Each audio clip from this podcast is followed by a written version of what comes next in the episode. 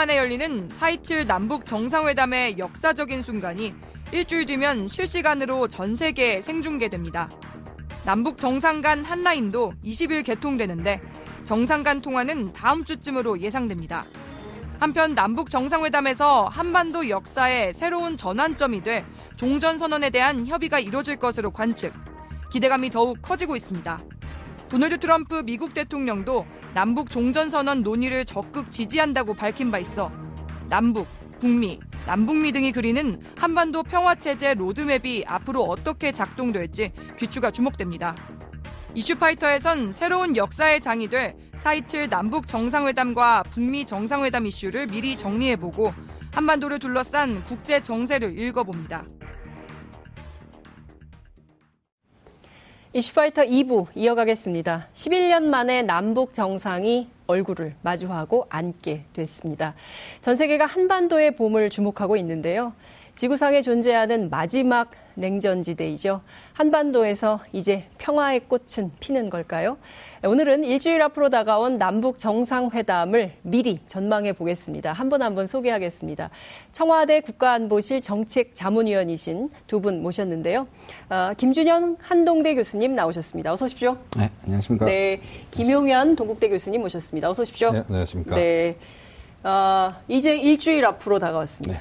아, 왜 말년 병장들이 떨어지는 낙엽도 조심해야 된다고 그러잖아요. 지금 두 분 심경이 좀 그러십니까? 예. 정상은 아니지만.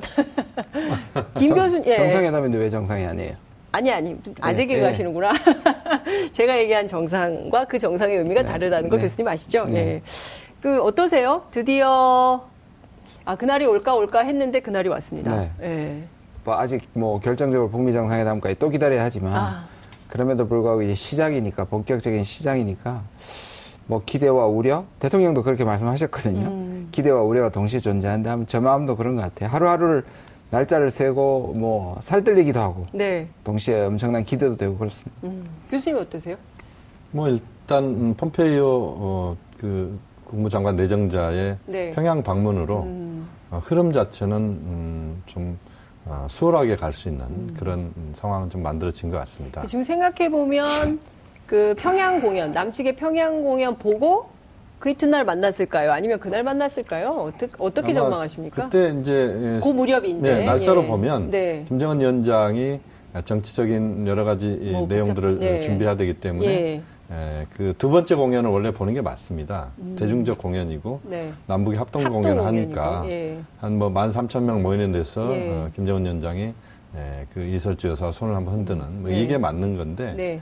어, 그 날짜를 피해가면서 어, 미리 이, 그 만나는 음.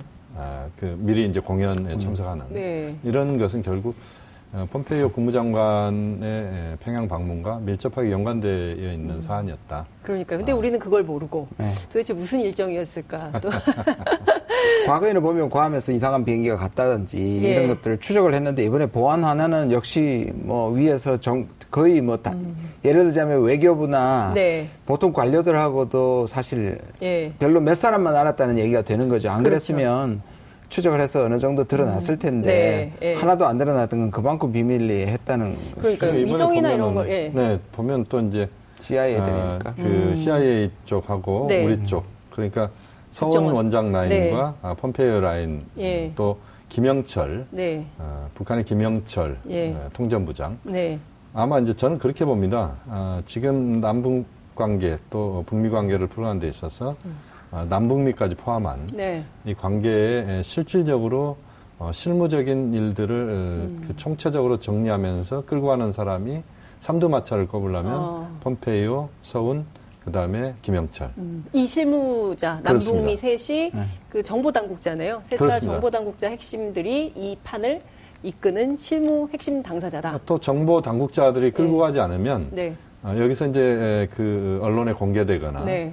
또 그런 정보들이 새기 시작하면 진전이 안 됩니다. 음. 그러니까 지금 북미 정상회담을 정점으로 한 남북 정상회담, 북미 정상회담 이 흐름은 네. 어쨌든 음, 하나하나 큰 틀에서의 비핵화 평화 체제를 향해서 하나 돌파를 해나가야 되는 것이기 네. 때문에 음흠. 이 과정에서 어, 보안 또 그다음에 정보가 정확하게 상호간에 집중되면서 정리돼서 넘어가야 되는 네. 그런 점에서는 어, 이번 그 폼페이오의 평양 방문을 아무도 몰랐다는 것은 음. 네. 그게 가장 바람직한 현재 상황에서는 바람직한 모습일 수 그러니까 있습니다. 참 이게 그 여러 방송의 그 보수 쪽 패널들 나와서 하시는 얘기를 들어보면 이게 안 될 수가 있다. 미국 쪽 움직임이 전혀 없다. 그렇기 때문에 뭐 연기되거나 어, 이 회담 자체가 어려워질 수 있고 성사되지 않을 가능성이 있다고 했는데 실제 보이지 않게는 이렇게 다 계속 움직이고 있었던 거예요. 근데 사실은 그 워딩이 트럼프 워딩을 통해서 막 확인이 되고 있었는데도 계속 의심했거든요. 그렇죠. 네. 그러니까 트럼프가 사실 지금 말하고 싶어 못 견디는 거잖아요. 그러니까 사실상 참 아이러니인데요. 예. 밑에서는 모르고 네. 과거의 관료들은 모르고 말씀하신 것처럼 top line이나 정보의 라인에서 움직이는데 또 이들은 또 안보를 잘 봐- 보안을 잘 지키는데 네. 또 실제로 트럼프는 이걸 빨리 얘기하고 싶어서 못 사는 거죠. 그래. 사실 계속 며칠간 어제만 네. 얘기한 게 아니라 예. 사실 계속 얘기를 했기 때문에 이게 알려진 거거든요. 그러니까 전체. 판을 현재 에, 남북 정상회담, 북미 정상회담의 전체 판을 정확하게 내용을 알고 있는 사람은 제가 볼 땐 전 지구상 여섯 명이라고 봅니다. 여섯 명이요. 네. 어, 누굽니까? 아까 말씀드린 폼페이오, 폼페이오 세 명. 그다음에 김영철, 예. 그다음에 문 대통령, 예. 김정은 위원장, 음. 트럼프 대통령. 네. 여섯 명, 여섯 분이 정확하게 지금 어. 어, 현재 상황을 알면서 네. 어, 그 비핵화 평화 체제의 흐름을 정확하게 지금 끌고 가는 네. 그런 삼두마차 네. 아, 플러스 삼두마차. 정의 육인 맞죠? 회의, 육인 회의. 정의용 실장님이 안 섭섭해할 것. 같은데 정의용 실장님의 역할은 제가 볼 때는 네. 저는? 그렇게 보면 아니요. 정의용 실장님은 네. 미국에 가셔서 계속 미국 사람들 특히 네. 폼페이오 그다음에 네. 미국의 네. 그 볼튼을 네. 비롯한 미국 내 주요 인사들을 계속 만나는 게 저는 가장 중요한 일이라고 보고요. 음. 네. 그 역할은 저는 서훈 원장보다도 훨씬 더 큰 역할일 수 있다고 정우영 봅니다. 실장 어떻게 보세요? 이렇게 6인 회의를 강조하시는데 삼도마차. 아무 별 아무가 아니에요. 죄송합니다. 근, 근거가 확실치는 않은데 네. 아, 죄송합니다. 아무건 아닌데 아 막 그걸 강조하겠죠. 네. 워낙에 지금 근데 그게 굉장히 중요한 게 뭐냐면 지금까지 이 북핵 문제의 중요도에 비해 가지고 다 차관 보급이었지 않습니까? 지난 25년 동안 음. 네.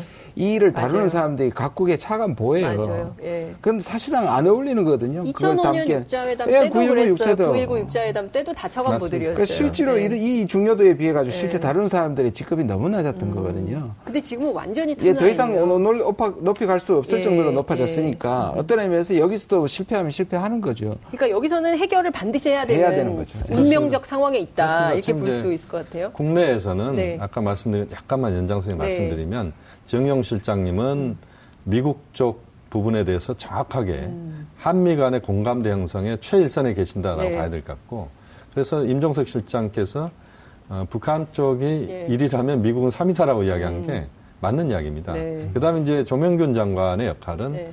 어, 공식적으로 이제 회담에 어, 실제 일선, 최일선에서 회담의 성과를 거둬야 되는 회담에서의 일꾼으로서 가장 중요한 역할을 하는. 그래서 세 분의 역할이 저는 음. 예. 정확하게 역할 분담이 되어 있다고 봅니다. 교수님 그러시다가 남북 정상회담 준비위원회 위원 명단이 다 나올 것 같습니다. 다 이렇게 평가를 해주시는데 어쨌든 그 대통령께서 어제 그 언론사 사장단 네. 예, 회동이 있었어요. 근데 이 자리에서 사실상 북한이 완전한 비핵화 의지를 가지고 있다라는 얘기를 처음 했습니다. 그러니까 이를테면 뭔가 정상회담을 통해서 나옴직한 얘기들이 미리 조금씩 흘러나와서 국민들이 이렇게 아, 이 방향으로 가겠구나라는 생각을 할 수 있도록 하는 측면이 있는데 어쨌든 북한에 대한 적대 정책을 없애고 그리고 어, 김정은 위원장 자신에 대한 그 안전이 보장이 되면 된다. 라는 입장을 밝혔다는 것이거든요.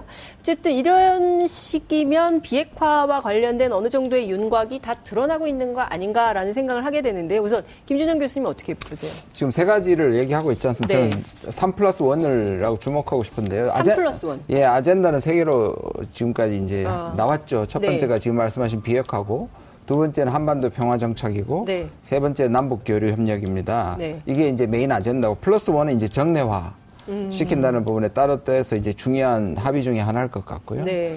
그런데 이제 비핵화는 정례와는 정상회담 정례 정상회담 거죠? 말씀드리는 겁니다. 근데 첫 번째 비핵화는 가장 중요하면서 북미 정상회담하고 직접적으로 연결되어 그렇죠. 있는 거고요. 예.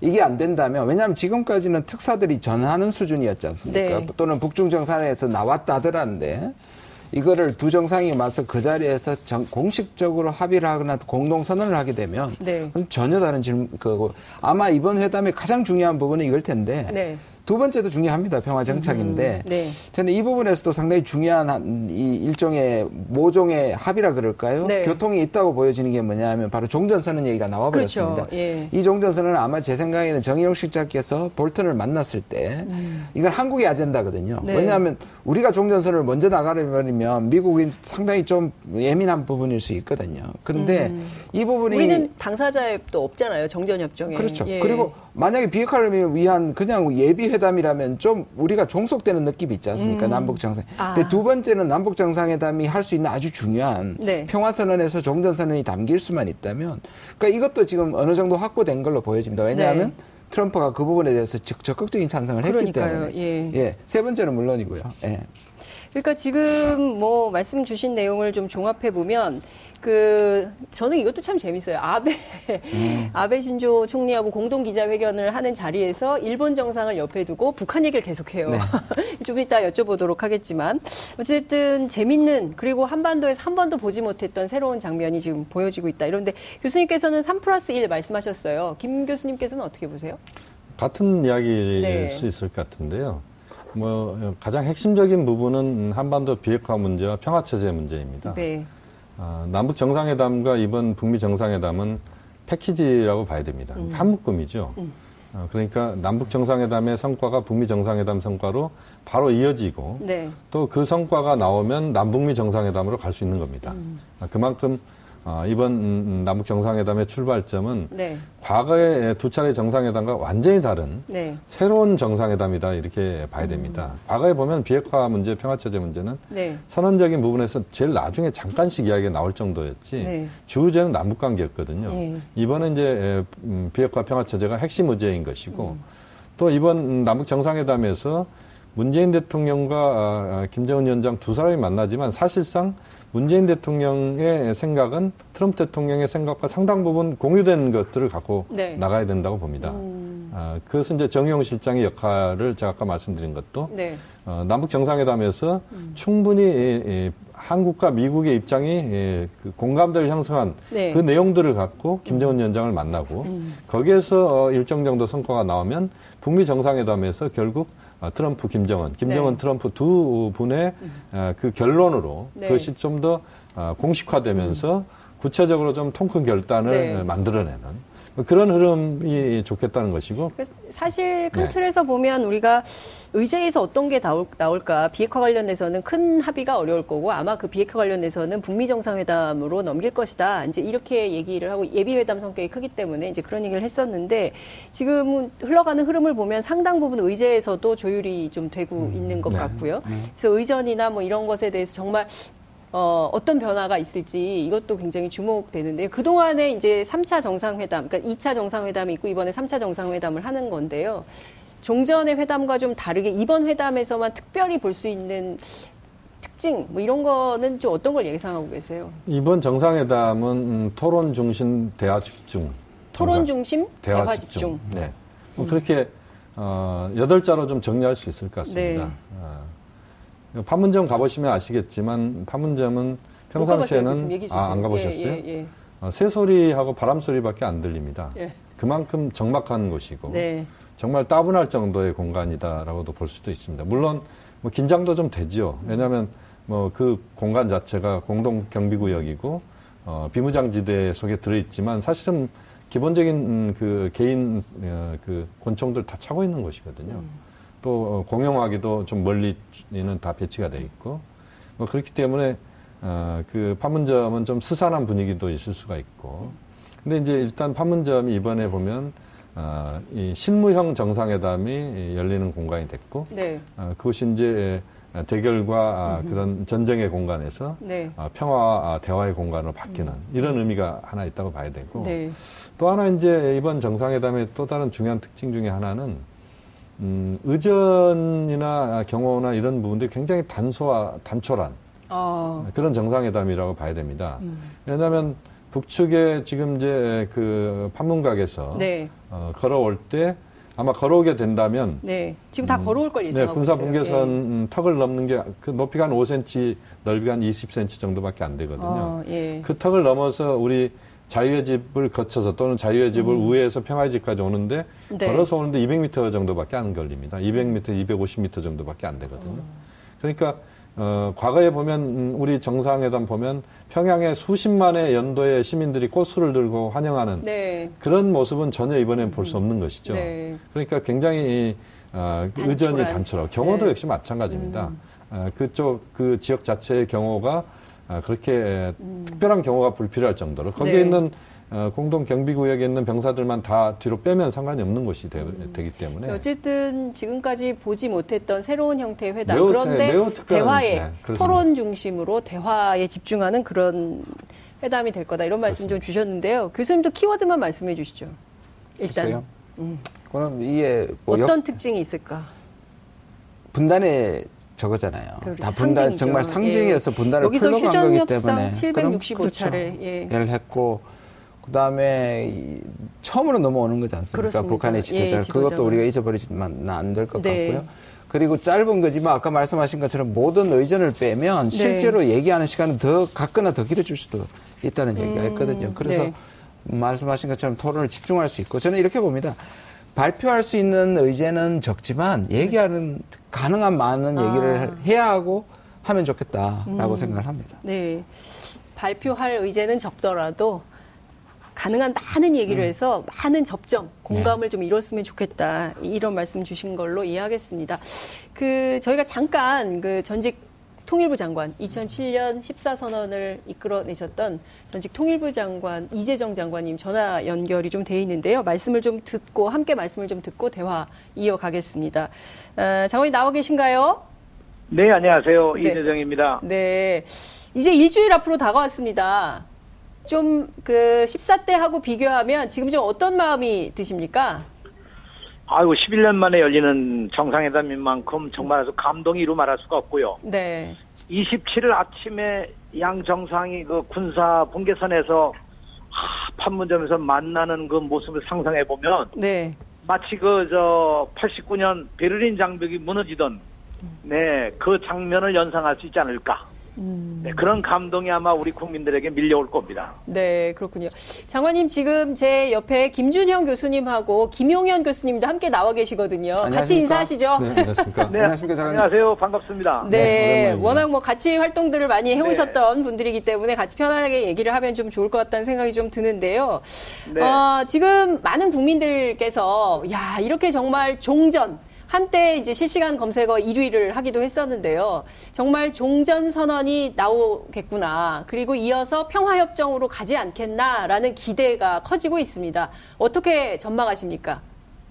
저는 지난번 그 대통령 자문단 회의 때도 얘기를 했었습니다만 네네. 이번 회담에서 가장 중요한 것이 어떻게 아, 남북 정상회담에서 어, 북미 정상회담으로 넘어가느냐. 음. 그럴 때 북한도 그리고 미국도 네. 만족할 수 있는 가장 중요한 의제가 있다면 네. 그건 역시 종전 선언이 될 것이다.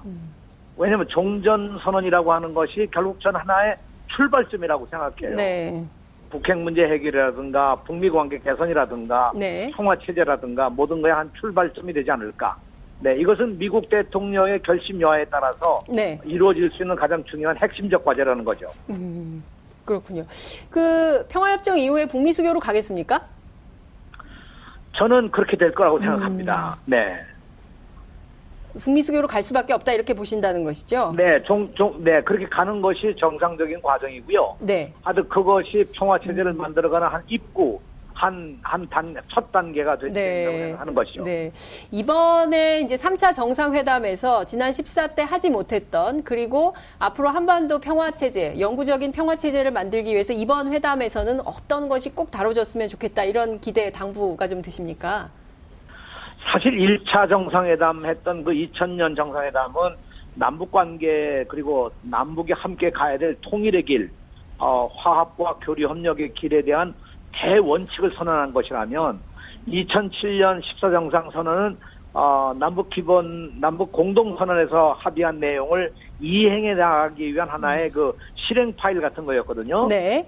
그런 의미에서 이번 정상회담은 1차, 2차와는 전혀 다른 성격의 것으로 음. 가야 되지 않을까. 그런 의미에서 이번은 그야말로 어, 남북 간에만 합의, 합의가 아니라 주변 국가들과의 어, 공통된 하나의 그 합의 사항을 이끌어내는 그 단계가 돼야 된다고 생각을 합니다. 네. 특히 트럼프 대통령을 앞세우고 특히 남 어, 북미 정상회담에 대한 하나의 준비 과정으로서의 회담 성격을 규정한 문재인 대통령의 결단은 대단히 중요한 어, 결심이라고 생각합니다. 네. 지금 뭐, 앞서 김준영 교수님께서 의제가 3 플러스 1이 될 것 같다고 말씀하시면서 그 이제 교류 정착에 대해서 굉장히 강조를 하셨어요. 그러니까 지금 회담을 정례화하는 것도 그러니까 이례적으로 한 번 딱 만나고 끝이 아니라 지속적으로 올해라도 뭐 어, 가을이 왔다 공연을 했으면 좋겠다고 이제 김정은 위원장이 밝혔으니까 올해도 좀 회담을 정례화해서 계속 만났으면 좋겠다는 말씀도 주셨고요. 또 한 측면에서는 지금 뭐 개성공단도 그렇고 금강산 관광도 그렇고 뭐 여러 가지로 이제 남북 교류 협력이 잘 안 되고 있는데 이 점에 대해서도 좀 적극적으로 나서는 회담이 좀 됐으면 좋겠다 이런 의지 이런 말씀 좀 주셨는데요. 장관님은 그 점은 좀 어떻게 보세요? 근데 2007년 14정상선언을 보면 그 당시 우리 측에서 어, 정상회담을 정례화하자. 그러니까 당시에 김정일 국방위원장이 아 정례가 아니고 일이 있으면 서로 만나면 되지 않겠냐. 그래서 수시로 연다고 합의했거든요. 네. 그러니까 이번에야말로 남북 간에 지금 하트라인도 설치하고 그런 상황이기 때문에 앞으로의 회담은 필요할 때마다 수시로 모일 수 있는 그런 남북 관계로 발전한다면 네. 그런 정상회담으로 발전한다면 정말 앞날이 밝다고 저는 그렇게 생각합니다. 네. 근데 지금까지 여전히 한국의 보수 정치 세력들은 지금 이 상황에 대해서 그렇게 긍정적으로 평가하는 것 같지는 않다. 물론 이제 말로는 긍정적 으로 평가하지만 실제로 다양한 행동의 경로를 보면 꼭 그렇지는 않은데요. 한국의 정치권에 꼭 하시고 싶으신 말씀 있으면 끝으로 부탁드리겠습니다. 저는 이번 회담이 우리에게 주어진 정말 기적 같은 하나의 기회고 정말 2차 대전 이후에 이렇게 그 어, 분단 상황에서 어, 남북미가 뜻을 같이 하면서 특히 트럼프 대통령의 적극적인 어, 이 결단에 의해서 어, 이루어진 회담이기 때문에 이번에 반드시 성공해야 된다고 생각하고요. 어, 여기서 가장 중요한 것은 북핵 문제를 돌이킬 수 없는 정도의 아, 해결 방안을 찾는 거와 마찬가지로 네. 북, 북한에 대한 가령 체제 보장이라든가 아, 북한에 대한 무력 행사를 하지 않겠다고 하는 어떤 미국의 합의 사항이 돌이킬 수 없는 합의 사항으로 된다면 네. 어, 이것이 정말 아주 어, 새로운 한반도의 평화 역사를 만들 거라고 생각합니다. 이런 점에서 어, 남북 간의 합의와 신뢰 관계를 돈독히 하고 우리 국민들이 함께 힘을 보탠다고 하는 것 대단히 중요한 일이라고 생각을 합니다. 네. 모두 좀 힘을 보탰으면 좋겠다. 이런 당부 말씀 주신 걸로 마무리하겠습니다. 장관님 오늘 말씀 여기까지 듣겠습니다. 고맙습니다. 네, 감사합니다. 네, 지금까지 네, 지금까지 이재정 전 통일부 장관 함께 했습니다. 기적같이 찾아온 기회다. 아, 이런 말씀 하셨는데요. 맞죠? 아, 대통령께서 여러, 예. 여러 번 그런 말 표현을 하셨죠. 네. 돌아보면 평창은 진짜 축복이었고요. 음. 평창이 문 정부가 들- 들어서서 이것을 할 수 있었고 그걸 최대한 이용한 것도 정말 기적적인 일이고요. 네. 그 이후에 또 이렇게 빨리 다들 놀라고 있지만 사- 그 방향이 좋은 쪽으로 놀라고 있는 거니까 그렇죠. 물론 아직 여러 가지 고비가 남아 있습니다만 그럼에도 불구하고 저는 대체적으로 저도 낙관적인 견해에 음. 동의합니다. 여러 고비 어떤 고비가 있다고 보시는 거예요? 그러니까 트럼프에게 이제 네. 전적으로 우리가 기대고 있다는 거는 이 트럼프가 지금까지는 우리한테 굉장히 긍정적이지만 네. 또 우리가 제어할 수 없는 측면에서의 불, 불가측적인 측면이 또 남아 있을 수 있고요. 네. 그래서 제가 그 뭐 아니면 더라고 늘 네, 네, 말씀하셨는데 트럼프가 제 얘기를 들었는지 비슷한 얘기를 어제 했습니다. 예. 그래서 듣고 있, 죠 지금 예, 다. 그 예. 왜냐하면 네.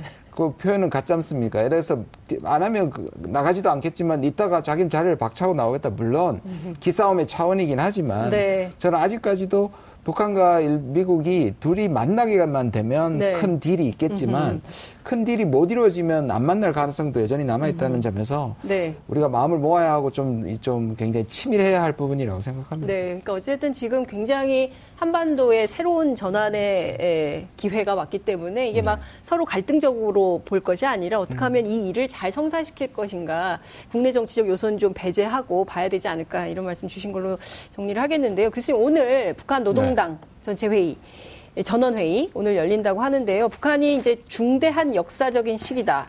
새로운 정책을 결정하겠다. 어떤 새로운 정책일까요? 음, 북한에서 어, 당 중앙위원회 전원회의는 네. 굉장히 중요한 회의입니다. 아, 1년에 한두 차례 정도 개최가 되는데 네. 이번에 이제 7기 제3차 전원회의가 오늘 열리고 있는 네. 것이죠. 7기니까 이제 7차 당대회를 했기 때문에 7기가 되는 것이고 네. 7차 당대회 이후에 세 번째 전원회의가 열리기 때문에 음. 아, 3차 전원회의라고 부릅니다. 네.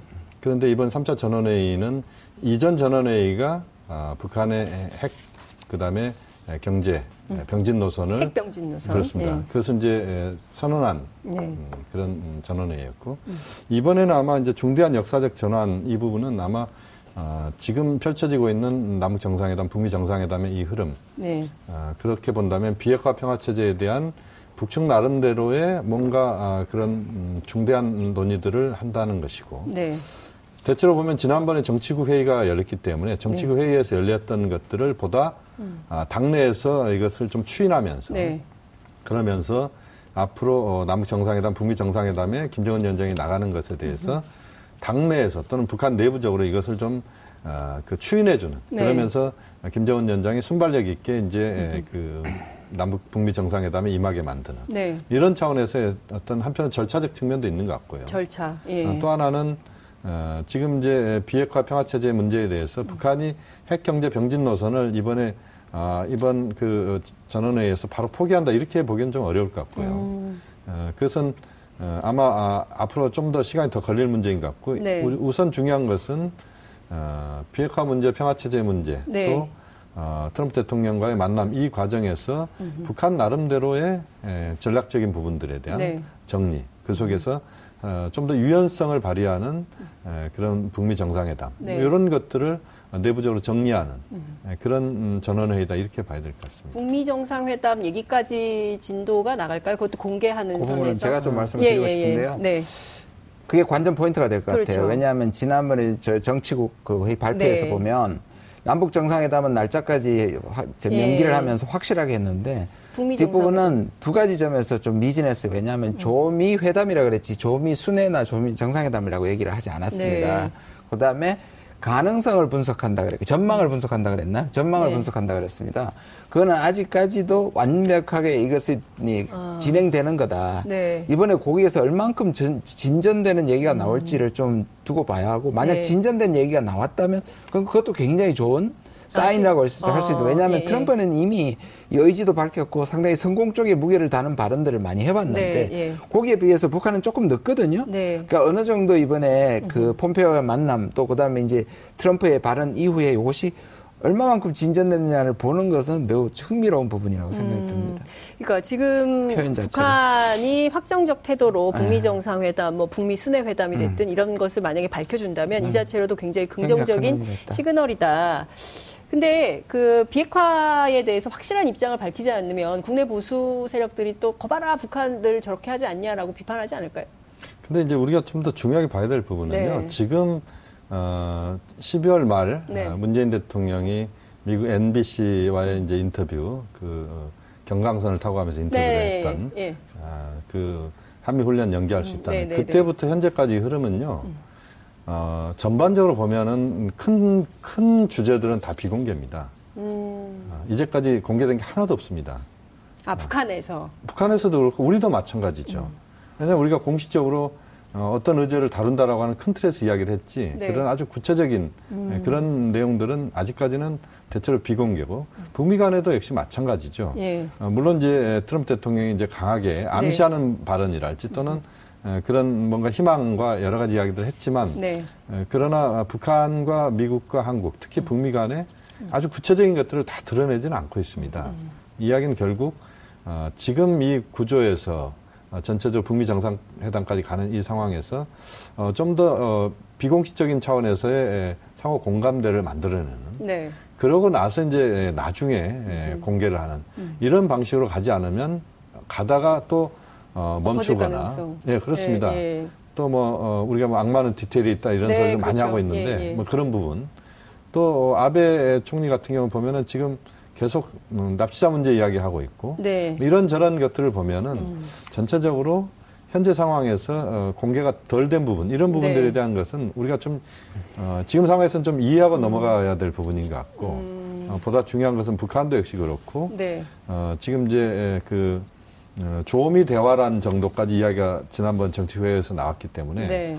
이번에 이제 좀 더더 진전된 어, 북미 정상회담이라고 하는 음, 표현이 직접 나오면 더 좋고 네. 아니라고 하더라도 흐름 자체는 음, 제대로 지금 가고 있고 또 하나는 어, 지금 음, 남북 미의 예, 실질적으로 지금 현재 판을 끌고 하는 네. 어, 그런 판을 끌고 하는 역할을 하는 지금 부서들이 다 정보 부서들입니다. 네. 앞서 말씀해 주신 그렇습니다. 대로 그렇기 예. 때문에 어, 지금 상황에서는 어, 공개되는 부분이 좀더 어, 그 적더라도 음. 네. 어, 이 상황을 갖고 이게 뭐 후- 제대로 뭔가 안 되고 있는 건 아니야 이런 차원은 전혀 아니고 의심하지 말지어다. 어, 폼페이오 예. 어, 내정자가 평양 가는 이런 것들은 네. 18년 만에 미국의 그렇죠. 최고 예, 그 예, 그렇습니다. 국무장관. 내정자니까 예. 네. 뭐 그런 정도로 지금 음, 북한과 미국도 있다. 어, 지금 음, pompeio 김영철 네, 네. 라인은 많은 수준에서 네. 지금 대화가 이루어지고 있다라고 봐야 될 것 같습니다. 그러니까요. 그러니까 의심하지 말지어다. 뭐 이런 말씀 주신 걸로 어, 알겠는데요. 대통령께서 어제 이런 얘기를 했어요. 대, 대담한 상상력과 창의적인 해법이 필요하다. 특히 이제 그 비핵화와 그러니까 북한의 체제 보장 요구와 관련돼서 이제 방점을 찍어서 볼 수 있을 것 같은데요. 여기에 담긴 함의 어떤 거라고 보십니까? 일단 그거와 비슷한 얘기를 하셨죠. 지금 조금 전에 악마는 디테일이라고 음. 예. 그랬는데 원칙이 악마 디테일이라는 악마를 덮어야 된다고 또 말씀을 하셨습니다. 대통령께서 네. 다시 말해서 디테일이 전체에 가는 것을 발목을 잡지 않게 해야 된다는 아주 중요한 네. 말씀을 하셨거든요. 꼬리가 몸통을 흔들어서는 안 된다. 안 된다는 그렇죠. 말씀이시겠죠. 그러니까 지금 이 크게 이게 큰 뭉텅이로 뭉텅이로 가는 이거는 네. 그래서 우리는 뭐 압축적 단기론이라고도 얘기하고 속도전이라고도 얘기하고 네. 그다음에 더 이상 속도 좀 북한에서 많이 쓰는 거 더 이상 높이 갈 수도 없고 더 이상 물러갈 수도 없다. 그러니까 대통령이 위에 더 그렇죠. 이상 카드가 없고 예. 그다음 뒤로 더 물러설 수 없는 상황이기 때문에 네. 그런 점에서 생각보다 빨리 갈 수는 있지만 우리 김용현 교수께서 얘기했듯이 네. 중간 중간에는 속도 조절이 필요한 거죠. 실무 여담을 위해서 하루가 연기되기도 네, 하고 예. 그다음에 뭐 폼페오가 같지만 일부는 밝혀지지만 일부는 뒤로 가고 이런 것들을 너무 그러니까, 그러니까 결국 박스 안에 과연 그 25년간의 박스 안에 갇힌 사람들은 네. 봐라 또 시작이다. 조금만 그런 모습만 보여도 네. 대잡이다. 네. 역시 북한은 달라진 게 없다. 이런 네. 걸 준비하는 아예 준비돼서 그 얘기 하고 싶으면 싶은데 그게 이제 딱 들어오면 그거를 공격하는 방식으로 가는 것 같아요. 지금 그렇죠. 지금 그런 예. 상황인데 그거는 시대적 이게 지금 기적이고 이거는 어쩌면 역사적인 이정표가 될 수 있는 부분인데 네. 그런 디테일에 어, 매달려 가지고 전체를 잘 못 보는 것은 네. 좀 불행한 일이라고 생각이 들고요. 물론 여기서 늘 얘기하는 것이 우리 진보 어, 정부가 가지고 있는 일종의 이상주의적 경향, 네. 또 지나치게 하고 있는 일에 대한 낙관주의, 또 예. 북한에 대해서 상당히 좋게 생각하는 이런 부분들에 예. 대한 주의는 필요하지만 네. 이것이 전체 방향은 대세는 그럴 수 없는 방향으로 저는 가고 있다고 생각을 합니다. 네, 대세는 걸을 수 없다. 그리고 그 거스를 수 없다. 그리고 네. 지금 어쨌든 나무는 보고 숲은 보지 못하는 음, 네. 그런 오류에 그 빠져서는 안 된다. 이런 말씀을 주셨는데요. 그 어떻습니까? 교수님께서는 대통령께서 주문한 대담한 상, 상상력 그리고 창의적인 해법 어떤 거라고 보세요? 이 저희가 지금 쭉 가는 길 이게 문을 열면 딱 앞에 종전 선언이 와 있는 그런 상황이거든요. 그렇습니다. 음, 예. 과거에는 상상도 못할 일들입니다. 그러니까요. 왜냐하면 종전선언에 저는 이게 부호로만 음. 있을 거라고 생각했잖아요. 예. 사실상 뭐 종전선언이 뭐 법적인 또는 제도적인 차원에서 네. 아, 다룰 문제는 아닙니다. 아, 그 자체는 어쨌든 네. 상징적 성격이 강하다라고 봐야 되고 네. 아까 이재정 장관님 말씀도 있었지만 네. 종전선언이 대단히 큰 의미가 있는 음, 것은 종전선언은 결국 1950년 체제 네. 그러니까 한국 전쟁 체제를 방점을 이제 제대로 찍자는 겁니다. 음. 그동안 우리가 계속 어, 마음이 찜찜했던 것은 네. 어, 휴전 회담 또는 어, 정전 협정이라고 하는 것 자체가 네. 전쟁의 종결이 아니다라고 하는 맞아요. 부분이었기 때문에 네. 또 그것으로 인해서 늘 한반도에서의 군사의 긴장이 고조가 됐었고 음. 또 여러 가지 또 사건들이 발생을 해왔지 않습니까? 그러니까 이제는 한반도에서 이제는 더 이상 전쟁은 없다. 이 부분을 명확하게 정리하자는 겁니다. 음. 네. 그것도 남북 최고 지도자가 정리를 해내면 그러면 이제 분위기가 좀 바뀌지 않겠습니까? 음. 그걸 통해서 이제는 음, 평화 체제, 평화협정 체제로 가자는 것이죠. 그러니까 네.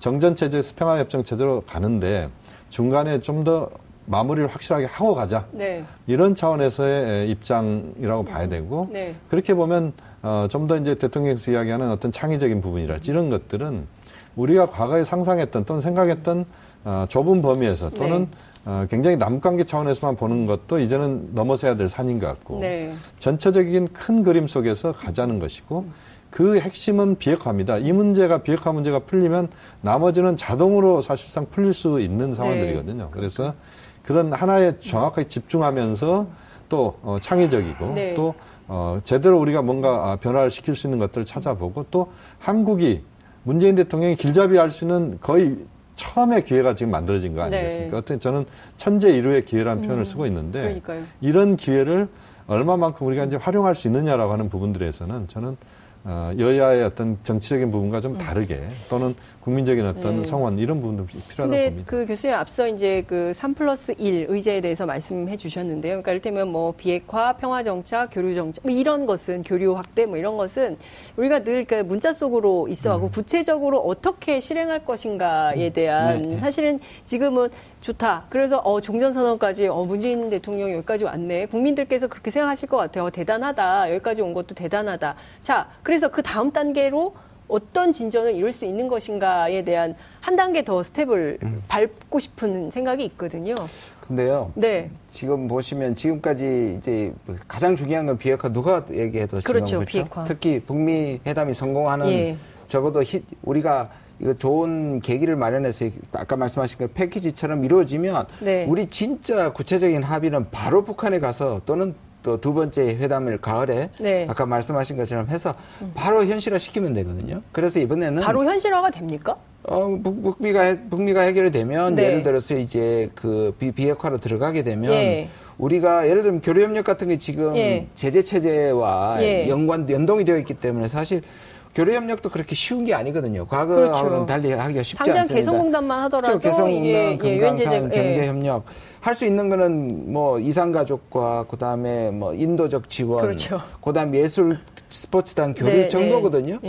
예. 근데 이게 이제 본격적으로 하려면 개성공단과 금강산 포함해서 경제 협력을 제대로 하려면 네. 사실 북미에 대한 그 비핵화가 약속이 돼야 되고 어느 네. 정도 진전이 돼야겠죠. 어느 수준에서 풀어야 되는가는 이제 실무적인 선에서 나중에 하겠지만. 네. 근데 저는 그것보다 앞부분에 그다- 그래서 이번 회담은 상당히 실무적이면서 동시에 결론은 총론적으로 나올 것이다. 아. 오히려 그래서 추상적이고 뭔가 선언적이 될 가능성이 매우 크다. 그것이 의미가 없다가 아니라 네. 굉장히 큰 뜻에 저는 그래서 과거에 중매라든지 중개보다 길잡이라는 용어가 훨씬 좋습니다. 길잡이. 제가 대통령한테 말씀을 드렸어요. 그 부분이 훨씬 좋다. 왜냐하면 아, 대통령께 직접 이 말씀 드리셨어요? 네, 들으셨, 어, 들으셨어요. 문재인 저한테. 저한테 예. 발언이 왔을 때, 예. 왜냐하면 저는 중매나 중개는 마치 우리가 제 3자가 예. 되는 것 같아서 아하. 별론데 길잡이는 두 가지를 해준다. 방향을 정해주고 울타리를 쳐주는 거다. 네. 그래서 방향은 비핵화지만 예. 울타리가 저는 종전선언을 포함한 평화체제라고 생각합니다. 네. 왜냐? 비핵화는 북미 간의 해결이지만 예. 평화체제는 우리의 일입니다. 네. 그래서 저는 종전선언이 이- 이게 지금 미국에서 오케이 하고 우리가 그것을 제안했다고 저는 생각하는데요. 네. 정의용 실장께서 가서 제안을 했고 미국이 여기에 대해서 동의를 했다는 과정 제 추측입니다만 네. 그랬을 가능- 가능성이 매우 커요. 왜냐하면 예. 종전선언은 미국한테 상당히 예민합니다. 왜냐하면 유엔스 체제를 음. 그렇죠. 해체해야 하고 미국한테는 예민하고 손해라고 느낄 수 있습니다. 예. 그런데 그걸 선뜻 물론 2007년에 부시 대통령께서 뭐 하지 뭐 남북미 하지 그래서 2007년 10월 4일에도 들어갔지만 그렇죠. 그걸 다시 트럼프가 확인했다는 것은 큰 의미가 있거든요. 네. 그래서 저는 이 부분에 대해서 단순히 그냥 우리가 예비 회담이 아니라 네. 우리 자체로서의 의미도 상당하다. 그 특히 종전선언. 그래서 아까 이재정 그 장관, 교육관 예. 예, 장관께서 전 장관께서 하신 부분에 대해서 전적으로 동의하는 부분. 음, 그렇군요. 길잡이 회담으로 어, 이름을 바꾼 예, 분이 저는- 바로 김준영 교수님이셨다. 아니 아니 아니 아니 길잡이 아 이거 분명히 하셔야 돼요 대통령이 그렇게 얘기하셨고 제가 그 단어가 아니, 농담인데 과거의 예, 중계보다. 저도 낫다 김정은 교수님 네. 그 말씀 하신 건 저도 옆에 옆에서. 들으셨죠, 같이 대통령. 그러면 이런 그, 저, 제안에 대해서 대통령께서 흔쾌히 받으신 거 아닙니까? 그랬겠죠 그럼- 예. 아이 뭐 저를 지목하지는 않으셨지만 어, 네네. made by 김준형. 김용현 교수님께서는 어떤 제안 하셨어요, 그러면? 언제요? 대통령 만나셨을 때? 아, 저는 네. 뭐 그냥 어, 듣고 계셨어요? 아니 저도 뭐 이야기는 했죠. 네. 그래서 어, 길잡이 그, 회담. 아마 길잡이 회담에 대해서는 뭐 저도 전적으로 네. 동의하고 예. 어, 저는 뭐 어, 김정숙 여사 네. 그 다음에 이설주 여사 아. 같이 만났으면 좋겠다는 이야기도 했고 음, 네. 또 지금 남북 정상회담이 어, 북미 정상회담으로 가는 패키지이기 때문에 예, 예. 어, 그 부분에서 좀더 어, 패키지와 관련된 부분을 음. 좀더 어, 적극적으로 고민하면서 좀 가면 좋겠다. 어, 그럼 이번 정상회담에서는 네. 영부인 회담도 별도로 추진이 되는 겁니까? 그건 제가 잘 모르겠습니다. 아, 제안만 하신 걸로? 제안만 했는데 예. 네, 대통령께서 거기에 긍정적으로? 대한 답변은 없었습니다. 그 자리에서 그래요? 없었고 네. 아마 이제 어, 그 가능성은 저는 그럴- 가능성이 있다고? 높아지는 예. 것 같습니다. 예. 왜냐하면 뭐 제가 높아지는 음, 것에 대해서 어, 말씀드릴 수 있는 게 하나 있는데 제가 예. 말씀은 이 자리에서 못 아, 드리겠습니다. 빨리 해주세요. 지금 다 시청자분들께서 보고 계시는데, 예. 말씀드릴 수 있는 어, 것은? 뭐 어쨌든 네. 어, 그 김정숙 여사 네. 그다음에 북측에서 이설주 여사에 대해서 예. 어, 북측에서 이제 존경하는 이설주 여사라는 표현 나오기 네, 네, 시작했고 네, 네. 또 이설주 여사가 직접 개인이 단독으로 정치 행사에 참석한 적도 있었습니다. 그러니까 음. 어, 중국 예술단이 예, 지금 네, 예, 평양을 예, 예, 방문했는데 그렇죠. 예. 그때 김정은 위원장과 함께 가지 않은 최초의 그런 어, 동선이 음. 네. 이설주 여사한테서 한번 나왔습니다. 그 숭타오 만난 그렇죠. 거 얘기하신 거 그러니까 아니에요? 예. 예술단의 그 지젤 공연을 네, 네. 보는데 예. 어, 김정은 위원장이 그 자리에 없었어요. 음. 그런데 이제 이설주 여사가 어, 북한의 최고위층들과 같이 지젤을 같이 숭타와 같이 본게 음. 아, 있거든요. 예, 예. 이런 것들을 보면 아, 그 어, 이설주 여사의 이제 동선 자체를 좀 넓히는 부분이 음. 아, 있는 것 같고 독자 정치 행보를 뭐 할 거다. 독자 정치 행보라기보다는 예. 어쨌든 이제 그런 의미도 있는 것 같고 예. 또 우리 쪽에서도 좀 그런 부분들은 저는 좀 느낌이 있습니다. 그러니까 아, 김정수 여사께서 같이 음. 네. 가서 저는 이제 에, 판문점에서 어, 가장 좋은 음, 저는 음, 사진은 네. 김정은 위원장과 문재인 대통령이 그 분산분계선 턱에 서서 예. 어, 서로 악수를 하는 부분이라고 생각이 들고 그렇죠. 또 거기에 김정숙 여사와 아, 이설주 여사가 두 사람이 함께 거기에 같이 네 사람이 악수를 하는 장면이 아. 저는 그게 세계의 사진이라고 봅니다. 또그 세계의 사진이라는 게 단순히 사진의 의미가 아니고 네. 이제 판문점이 이 대결과 아, 군사의 긴장과 전쟁의 공간이 아니다. 네. 또 한반도가 이제는 대화와 평화와 협력의 그런 네. 음, 시대로 접어든다. 네. 이제 명확하게 그렇게 간다라고 하는 것을 선언하는 그런 측면에서도 저는 네 분이 함께 만나는 것이 가장 좋겠다. 네. 또 그렇게 가는 쪽으로 방향을 잡아야 된다고 음. 봅니다. 저는 충분히 가능성이 있는 얘기라고 네, 생각하고요. 그- 뭐 그렇게 가는 것이 맞지 않을까. 저도 제안을 좀 드리고 싶네요. 오늘 남북 정상가 핫라인이 네. 이제 설치가 되는데요. 그러니까 옛날에도 사실은 있긴 했어요. 국정원하고 북한의 통정부인가요? 예, 있었는데 그때는 사실 설치만 해놓고 한 번도 쓰지 않은 이 전화기. 이게 이제 다시 설치가 되는 겁니다. 이거 어디에 놓고 어떻게 오늘 시험 통화 한다고 보도가 네. 나왔는데요. 언제쯤 통화할까요? 아마 지금 이제 에, 그 전원회의가 네. 아, 오늘 중으로 아마 끝날 것 같은데요. 네, 언제쯤 끝날까요? 어, 정확하게 지금 판단을 못 하겠는데 북한 회의하면 좀 길죠. 북한에서 이제 노동당 전원회의면 네. 북한의 주요 인사들은 당의 주요 핵심 인사들은 음. 다 참석한다고 보시면 됩니다. 김영철 부위원장도 거기 참석합니다. 네. 아마 아, 김정은 위원장도 참석했을 거고 김여정 부부장도 당연히 참석합니다. 그러니까 음. 네. 당의 핵심 인사들 중에 100위권 또는 150위권 안에 드는 인물들이 다 참석한다고 보면 됩니다. 네. 어, 왜냐하면 어, 북한에서 어, 그 중앙위원회 위원 중앙위원 정도면 네. 음. 한 7, 80명 정도 되거든요. 그리고 후보위원까지 합치면 100, 한 4, 50명 됩니다. 그러니까 이 사람들이 다 모여서 지금 이제 예. 어, 지난 정치국 회의의 네. 내용들을 보다 풍부화시켜서 그걸 갖고 이제 김정은 위원장이 남북 북미 정상에 나선다 이렇게 봐야 되는데 네. 그게 다 가 있기 때문에 물론 이제 개통이 실무적 차원에서 개통이겠습니다만 네. 그 개통에 대한 어, 그런 사인은 아마 네. 이제 그, 그 안에 있는 150명 안에 있는 사람들이 저는 예. 줄 거라고 보고 음. 그래서 아니, 그래서 첫 통화는 언제 할까요? 첫 통화는 아마 오늘 뭐 늦게 할 오늘 가능성 밤에요? 오. 모르겠습니다. 밤일지 모르겠는데 좀 네. 늦을 것 같고 오늘 저녁 안에 할 거다. 예. 그렇지만 양 이제 정상이요? 아니요 정상은 실무자. 예. 정상은 아마 정상은 언제 하냐는 거죠. 정상은 아마 이제 이 실무적으로 거. 기술적인 부분들이 네. 명확하게 다 제대로 확인이 되는 네. 그 다음이니까 예. 뭐 아마 오늘은 아닐 가능성이 네. 높고 내일부터의 뭐 26일 사이라고 봐야 되겠죠. 교수님은 언제쯤 될 거라고 생각하세요? 일요일 저녁이나 월요일 저녁이 되지 오, 않을까? 일요일 저녁. 또는 월요일 저녁이 될 것 같은데. 일요일은 근무를 안 하는 날인데. 그래서 뭐 그렇긴 한데요. 네. 예. 일요일 저녁 또는 월요일 저녁에 통화할 거다. 만약 그 부분이 이제 좀 걸리시면 네. 네, 월요일에 할 것 같고요. 예. 예, 아니면 뭐 조용한 시간이니까 뭐 네. 충분히 오히려 뭐 음, 할수 주말 있지 않게, 저녁에. 주말 저녁에. 예. 첫 통화하면 무슨 얘기를 하게 될까요? 어, 정말. 제일 먼저 할 얘기가 딱 있죠. 어, 어떤 얘기를? 평창 올림픽에 성공해서 주어지 주- 뭐, 보여준 것 때문에 음, 그거 평창 부분에 올림픽. 어, 평양 일단 공연. 고맙다. 아, 네. 그리고 그 고맙다고 얘기하겠죠. 예. 네, 그 부분에 대해서 음. 보내주셔서 네. 됐다고. 음, 그렇구나. 어쨌든 일요일 저녁 또는 월요일 저녁 사이에 그러니까 늦지 않은 어, 시간에 전화 통화할 거다. 김 교수님도 그렇게 보세요?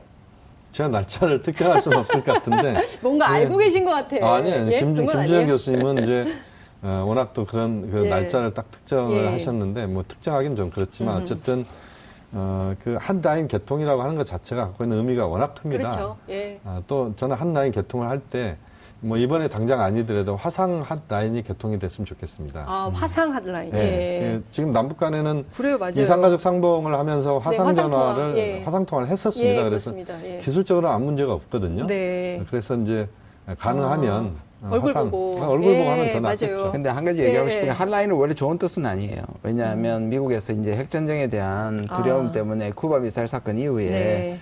혹시라도 잘못 눌러가 오해해서 이런 벌어지는 걸 막기 위한 우발적 충돌에 대한 거거든요. 음. 네. 근데 우리 상황이 이렇다 보니 한 라인도 좋게 지금 느껴지는 건데. 예. 그래서 어떤 의미에서 아까 우리 그, 그, 그 얘기했던 게 네. 이- 이어지지 않은 것은 네. 통전부와 아하. 우리 중보부에 이어지지 않은 것은 예. 어쩌면 다행이죠. 오히려. 네. 그런데 이제는 그 한 라인이 음. 자체가 의미가 그냥 뭐 테- 트럼프한테 전화 왔었다. 네. 그 다음에 시진핑하고 전화했다. 이 수준이 돼야죠. 음, 네. 특별히 한라인이라고 붙는 자체가 우리한테 특수 상황이 아, 있는 거니까. 네, 어쨌든 양국 정상이 서로 소통할 수 있다는 거는 한국의 그렇죠. 뭐 평화 체제가 가동되고 있다라는 어떤 시그널로 봐야 되는 거 아닌가 해서 주목을 통화가 했었던 불이 건데요. 나서 통화를 예. 너무 잦아해서 전화기가 뜨거워졌다는 뜻이 되면 좋겠습니다. 그러니까 하여튼 아재 한, 개그를 또한 라인. 자체가 네, 그러니까 모든 일을 네. 뜨겁게. 상시, 예, 늘, 상시, 상시 통화. 늘 통화할 수 예, 있다. 근데 다만 화상으로 했으면 좋겠다. 네. 아, 네, 화상이면 더욱. 좋다는 이런. 말씀 주셨습니다. 네. 북미 정상회담 얘기를 좀 해야 될 것 같은데요. 그 어, 앞서 이제 잠깐 말씀드린 것처럼 그 아베와의 공동 기자 회견에서 트럼프가 한 얘기가 김정은과의 회담은 세계적인 성공을 거두도록 하기 위해서 가능한 한 무엇이든지 다 하겠다 이런 입장을 밝혔습니다. 아베 총리가 너무 빈손이다. 벌써부터 비판 여론이 나오고 있습니다. 에, 어쨌든 지금 굉장히 극적인 변화를 만들어 가고 있는 중인데 많은 사람들이 궁금해 하는 것은 그래서 어디서 만날 것인가. 이 회담의 장소. 계속 가입표 미국입니까? 아닙니다. X. 그래서 지금 뭐 평양, 그 다음에 판문점도 X 이렇게 좀 되고 있는 것 같아요. 교수님 어떻게 될 것 같으세요? 저는 평양에 걸겠습니다. 평양에 어 아니라고 그러는데 평양에 것입니까? 아, 지금 나와 있는 네. 뭐 다섯 가지 얘기가 나와 있다는 네, 네, 거는 예. 지금 참모들이 맡고 있는 거죠. 참모들이? 참모들, 미국의 참모들은 네. 거기 가는 걸 맡고 있는 것이고. 아 트럼프의 평양을 맡고 있다. 트럼프는 지금 아직 얘기를 자기 의사를 얘기 안 하고 있는 거예요. 왜냐하면 음. 그 자기 발언 속에 나와 있지 않습니까? 네. 트럼프는 이것이 자기한테 유리한 또는 적어도 뭔가 성과가 있는 어, 회담이 가능한 범위쯤 될때 네. 참모들을 누르고 네. 의견을 누르고 다시 한번 그때 전격적으로 북한의 제의를 참모들의 의견을 누르고 받았듯이 네. 평양 갈 가능성이 매우 많다고 생각해요. 왜냐하면 오. 자기의 영광스러운 자리를 남에게 나눠주기 싫어할 겁니다.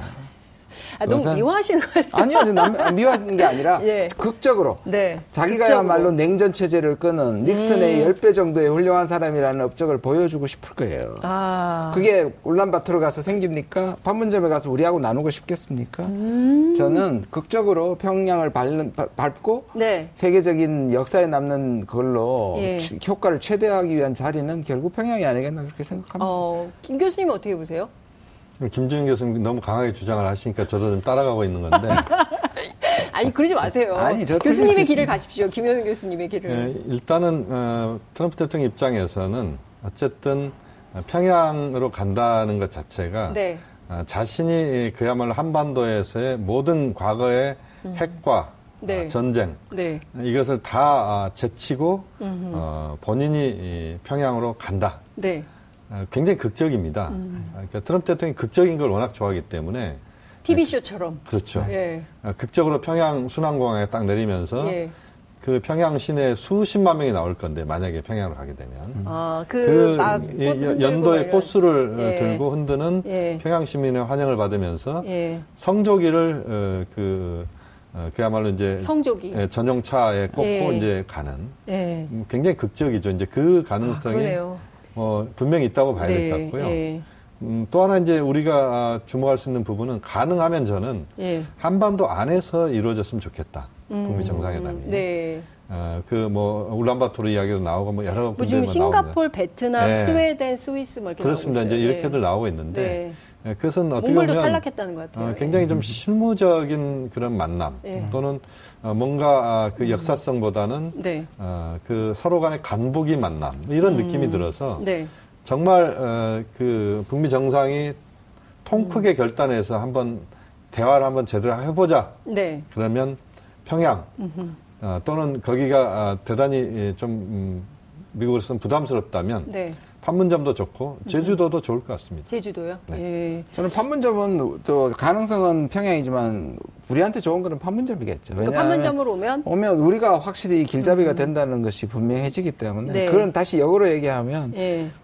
트럼프 측으로 보면 나눠 아. 먹는 거거든요. 이 부분에 대한 것을 자기 공을 나누는 거기 자기 때문에. 공을. 근데 이제 공을 나누는데 이제 네. 저는 에, 만약에 판문점이나 네. 한반도 내에서 어, 그런 정상회담 장소가 결정되는 과정을 네. 저는 트럼프 대통령이 자신의 입으로 좀 말을 하게 좀 했으면 좋겠습니다. 어떻게요? 그러니까 어디가 되더라도 어디가 되더라도 아. 본인이 본인이 옆에서 원하시- 나서서 예, 예. 여기가 좋겠다 저기가 좋겠다 막 음. 나서서 우리 네, 여기요 네, 하고 네, 막 네. 손들 게 아니고 예. 지난번에 그 어, 지금 그 어, 그 어, 평화협정 체결 전 단계로서 네. 우리가 종전선언 이야기를 할 때도 음. 트럼프 대통령이 축복이다 이런 이야기를 먼저 했거든요. 네. 트럼프 대통령이 먼저 꺼내니까 이게 확 분위기가 사는 거예요. 네. 그러니까 이번 음, 그 그렇죠.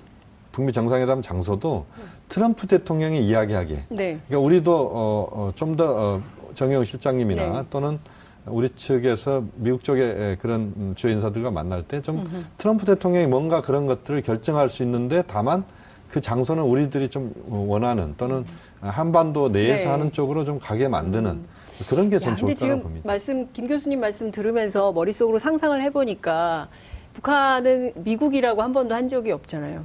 미 제국주의 아닙니까? 근데 미 제국주의의 상징인 성조기가 꽂힌 아니 그거는 미국, 미국도 마찬가지예요. 미국- 미국 도 유일하게 북한을 국가로 인정하지 않는 나라입니다. 그 간다는 거는 국가로 네, 인정하는 인정한다는. 거. 둘다 부담은 있죠. 그럼 그만큼 극적인 거죠. 그러니까요. 그러니까 제가 말씀드리는 예. 거는 와. 그 할- 그이 정도가 가는 정도의 드라마틱한 게 일어나려면 네. 음. 그 전에 합의가 굉장한 합의가 있어야 된다니까요. 그러니까 저는 만약에 평양 간다면 네. 합의가 크다는 얘기예요. 그 오히려 그래서 평양이 역설적으로 좋은 거예요. 합의가 크다면 어느 정도까지? 그러니까 이 비핵화와 체제 예, 보장에 예. 대해서 빅딜이 이루어질 가능성이 있어야만 가는 거였죠. 어. 그만큼 드라마틱한 곳이잖아요. 예. 미, 북한하고 미국에게는. 네. 그러니까 그런 부분이 없이는 말씀하신 것처럼 북한 민주민한테 김정은 뭐라고 얘기할 것이며 합의 결과가 없다면 네. 마찬가지로 거기까지 가서 북한한테 말 들어주고 왔냐는 소리가 듣잖아요. 그렇죠. 미국 안에서. 미국 예, 미주의 강경파 트럼프로서는 안에. 그러니까 간다는 게 만약에 성사된다면 그거는 엄청난 빅딜을 예고하는 것과 마찬가지다. 저는. 네. 근데 뭐 막 무슨 몰타 미소간에 있었던 몰타 회담에 음. 비유하면서 뭐 네. 저 한적한 무슨 섬에 가가지고 둘이 합의하는 이런 얘기들도 하는데 지금 정세에는 맞지 않다고 봐야 되지 않겠습니까? 그렇죠. 지금 예, 정세에서 지금 정세에선 가장- 전혀 예. 가장 확실한 것은 네. 그동안 지금 어, 김정은 트럼프, 트럼프 김정은 이두 네. 사람이 어, 사실상 통큰 결단을 했기 때문에 지금 흐름이 만들어지고 있는 네. 것이고 문재인 대통령의 길잡이 역할이 또 거기에서 중요하게 네. 방향을 잡고 있는 겁니다. 음. 그러니까 이 흐름에서 성과를 거두기 위해서는 저는 이 흐름을 계속 이어가는 것이 바람직하다고 보고 네. 어, 최대한 좀 빨리 네. 아까 속도전이라는 표현을 김정 교수님 쓰셨습니다만 네. 저는 그것도 역시 중요하다고 봅니다. 그러니까 역사적으로 어, 빠른 속도로 뭔가 일들을 진행시킬 때는 그때는 빨리 가야 됩니다. 네. 또 어, 상황 자체가 네. 어렵거나 이럴 때는 또 우회할 수도 있는 그렇죠. 것이지만 예. 현재는 빨리 가야 되는 부분은 빨리 가고 그 다음 부분에서 문제가 생기면 또 우회도 하고 네. 이러는 것이고 어, 그렇게. 봐야 될 것 같습니다. 교수님 비핵화와 체제 보장의 빅딜 네. 북미 수교까지 딱 마침표를 찍을까요? 지금 이제 그 부분이 가장 예민한 부분인데 네. 북미 수교 가지고 한 가지만으로도 북한을 설득시킬 수는 없죠. 여긴 지금 두 개의 신뢰가 부딪히고 있습니다. 음. 두 개의 실- 신뢰. 왜냐하면 북한은 우리가 지금 북한의 비핵화 의지까지는 봤는데 정말 비핵화를 할 것이냐에 거냐. 대한 신뢰가 있고요. 예. 북한은 다 포기했는데 자기 체제가 보장되는가의 신뢰가 있지 않습니까? 그렇죠. 음. 그두 신뢰가 부딪히거든요. 이거는 검정으로도 안 돼요. 왜냐하면 북한은 이미 가진 완성한 뭐 핵무기를 어디 숨겨놓으면 네. 100만 명을 보낸 듯 찾을 수 있겠습니까? 네. 그 말은 뭐냐면 북한이 자발적으로 포기할 수 있도록 우리가 그만큼의 안전보장과 당근을 줘야 된다는 얘기입니다. 여기에 그러면은 사실 대대적인 미국의 자본이 들어가서 근데 그게 이제 투자를 경- 하겠다. 그쪽 경제 지원이 경제 있을 수 있고 지원, 있고요. 네. 그다음에 이제 많죠. 그게 이제 네. 일종의 패키지입니다. 또 패키지. 왜냐하면 종전선언 또 그다음에 미군의 역할 변화, 그다음에 주한미군? 거기에 주한미군, 예, 그다음에 이제 북한에 대한 핵사 불가사 예, 불사용 뭐부터 예. 시작해서 그런 것들이 패키지인데 다 줘야 된다는 건 아니지만 네. 그게 이제 미군 철수도 포함되어 있을 거고요. 그렇죠. 여러 가지 부분에는 일정 정도 타협하고 협상을 해야겠지만 이런 걸 패키지로 북한한테 줘서 네. 북한이 가지고 있는 핵을 포기해도 살겠구나 하는 부분까지 가는 게 이제 관건이죠. 음, 어쨌든 지금 어, 교수님 말씀을 좀 막 들으니까 가슴 뛰는 상황이 계속 가는 것 같은데요. 북한이 얘기했던 그 5개 항 그 요구 조건이 있지 않습니까? 그것은 미국이 다 받겠습니까? 일단은 이제 에, 김정 교수 말씀하신 것처럼 예.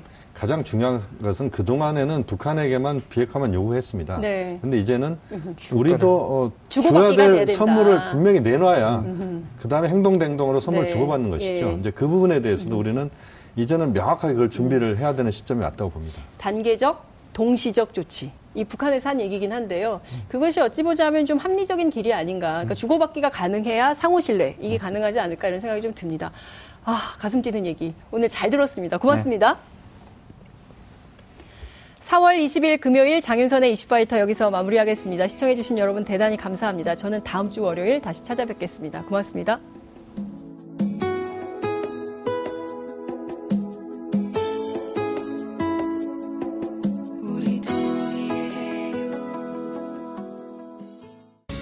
방송 좋았나요?